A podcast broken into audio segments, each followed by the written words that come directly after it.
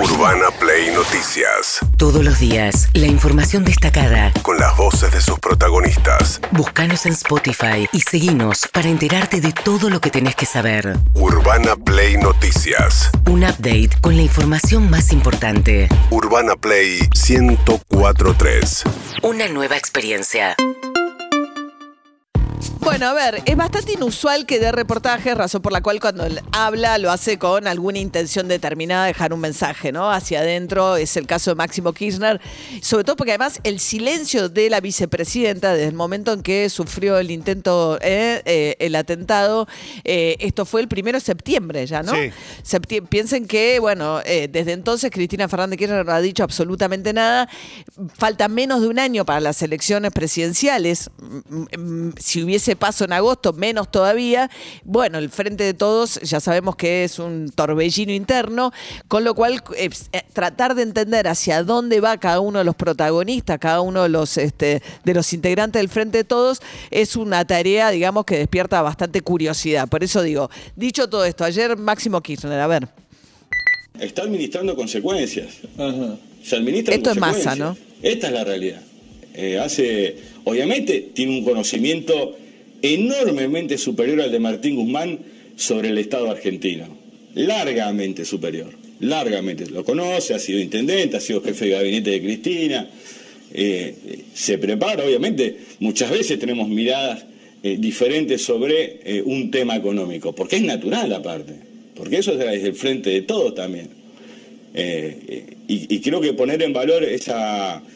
esa Bien, ahí habla bien de miradas Massa, ¿no? tiene. Dice Massa, eh, podemos tener diferencias, pero entiende. Tipo, Guzmán, claro, Guzmán vino de Nueva York, de dar clases en Estados Unidos, a ser el ministro de Economía. Es un poco lo que le está reprochando Máximo Kirchner. ¿Qué más dijo Máximo Kirchner? Es lo que vamos a hacer muchos ciudadanos y ciudadanas argentinas que queremos que le vaya bien a nuestro país, que es no votarlos. ¿Está? Bueno, buscaremos la mejor opción en paso, en generales, y si hay segunda vuelta, segunda vuelta. ¿Y cuáles son los candidatos del peronismo? No, hoy por hoy no, no tiene.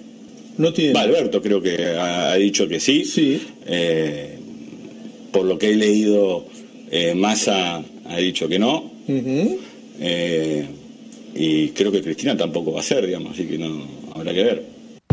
Bueno, ahí con el Cristina tampoco va a ser. Él se explaya, Máximo Kirchner dice que es un desgaste personal muy grande, que ella ya fue, eh, eh, hizo el esfuerzo muy grande y que, escuchen, Creo que ha, ha hecho un gran esfuerzo. Si vos me preguntás, el desgaste es muy grande en una presidencia.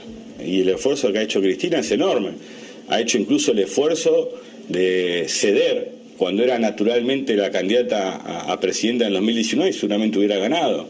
Pero bueno, también ese ataque formidable sobre su figura de los medios de comunicación, de propios integrantes finalmente del Frente de Todos sobre su figura, la llevó a tomar una decisión que ella lo sabe y lo he dicho públicamente, a mi entender siempre fue eh, equivocada. Bueno, la decisión de poner a Alberto Fernández de candidato a presidente en lugar de ser ella la candidata. Que hubiese ganado Cristina Kirchner es, eh, es incomprobable, digamos, es contrafáctico por lo pronto, pero además él lo dice. Eh, después dice, bueno, porque habían desgastado mucho a su figura eh, integrante del frente. Era el propio Sergio Massa, que había sido un crítico furibundo y no hubiese Sergio Massa, no se hubiese sumado al frente de todos de haber sido Cristina Kirchner la candidata. Era una, era una condición de Sí. la unidad que Cristina Kirchner se bajara, con lo cual es muy relativo eh, que Cristina Kirchner hubiese ganado esa elección. No, a ver, en ese momento los números eran bastante simples. O sea, con ella no alcanza, sin ella no alcanza, digo, con lo cual era, había que sumar. Y el acuerdo se cierra Alberto Fernández Massa. Y ese acuerdo, en todo caso, es bendecido por Cristina Kirchner. En ese momento. Las primeras reuniones las hacía este, No, Alberto pero- Fernández.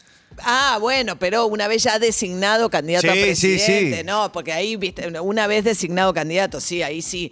Bueno, ¿qué más dijo? Y esto es muy interesante, sobre Alberto Fernández. Escuchen. A mí, competir es lo que siempre me gusta. ¿Ganás Sí. o perdés? Es como el básquet, no hay empate. Porque si no, pues creemos que si hacemos tal eh, pirueta eh, electoral, bueno, veamos. También hay que ver un oficialismo nacional en paso. Sos gobierno. Bueno, el presidente es presidente. sí. Macri, pero Macri fue a paso en 2015, no en 2019. Bueno, entonces, si- lo que vos decís es que tendría que ser el candidato Alberto.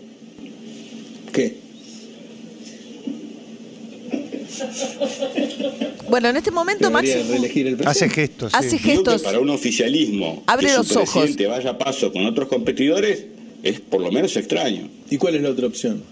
No, no sé. Hace mucho no tengo idea en qué andan, así que...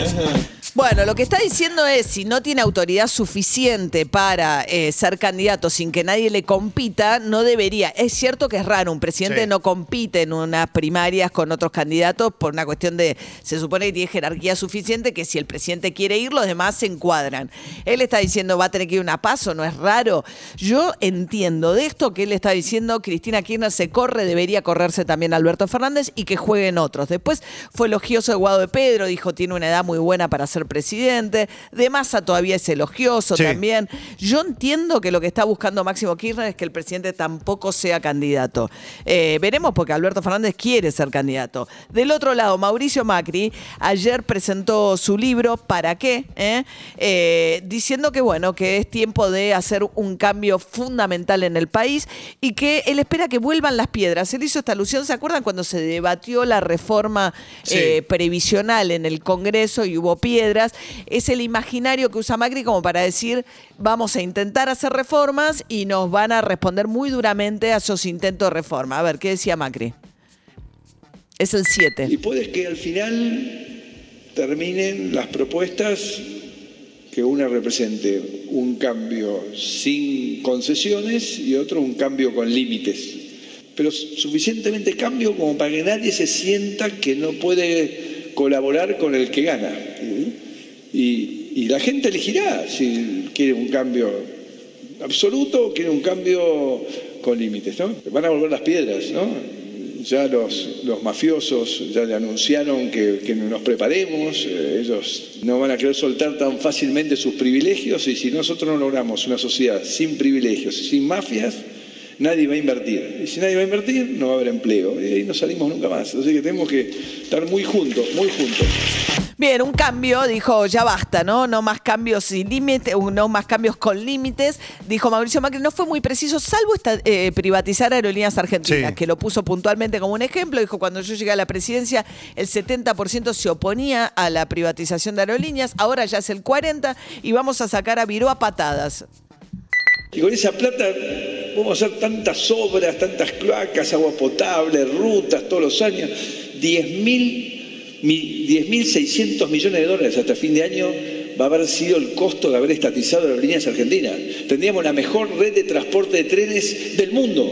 Eso serían millones de puestos de trabajo para todos. Entonces, ¿dónde está la prioridad? ¿Dónde mierda están las prioridades?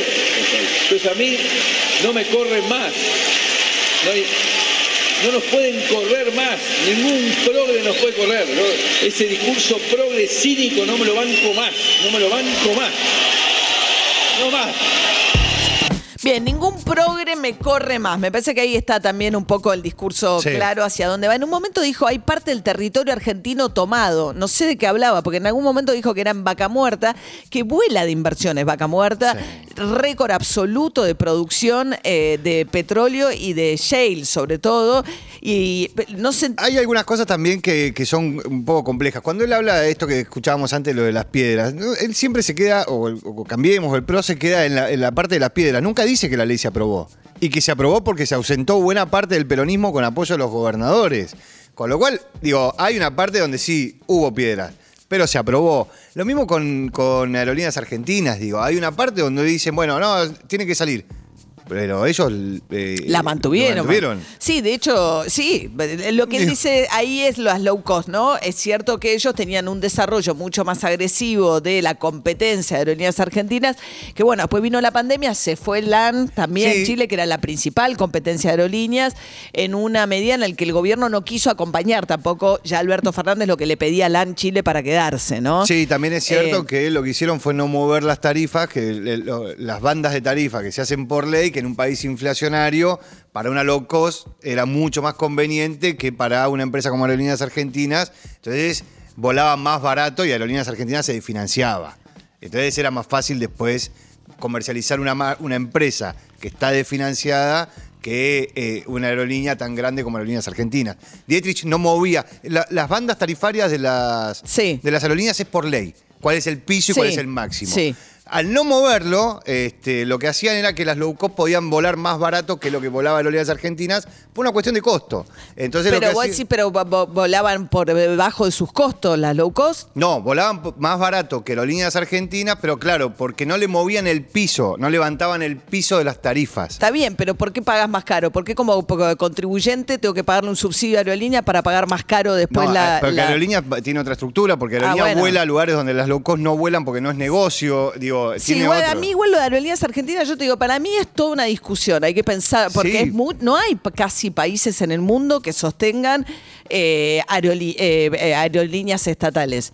Eh, y tiene un costo que vos decís, bueno, sí, tiene la conectividad, pero bueno, es un costo altísimo y vos estás financiando clase media alta. No, no, está- eso está claro. Yo no sé, a mí me parece que la aerolínea no sé cuál es la solución, pero hay una discusión para ahí, para mí ahí que es una discusión importante. Pero bueno, mientras tanto, eh, Alberto Silioni dijo que hay conversaciones para evitar el- recorte del presupuesto de educación, del presupuesto que se va a discutir hoy en la Cámara de Diputados.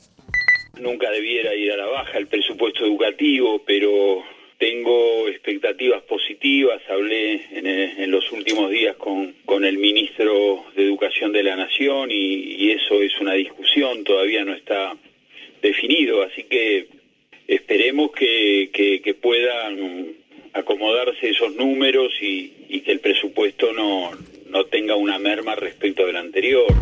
Es un recorte del 15%, se- el recorte de fondos para educación. En realidad hay un recorte generalizado de gasto, pero lo curioso y lo preocupante es que en educación es el doble que el promedio, el, el doble que el promedio. Hay Claro. un recorte promedio del 7%, que en la parte que pone la nación para educación es el doble.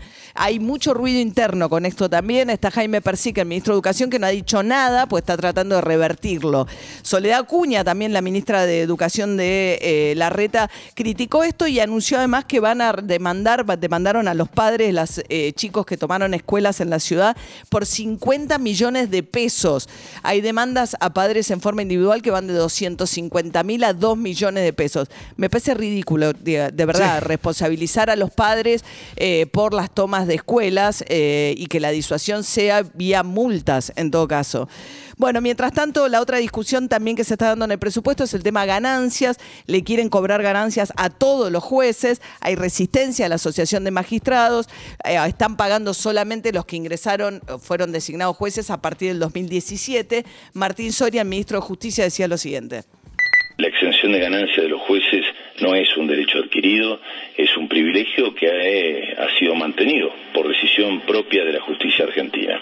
Y hoy estamos ante la posibilidad histórica de corregir esta situación y de desterrar un acuerdo político por el cual el gobierno macrista, el gobierno anterior, arregló esa es la palabra, con el Poder Judicial en la Argentina, eh, para sancionar una ley que nos dejó a medias, ¿no? Vos sabés que de- desde el 2017 en la Argentina hay jueces de primera y jueces de segunda categoría.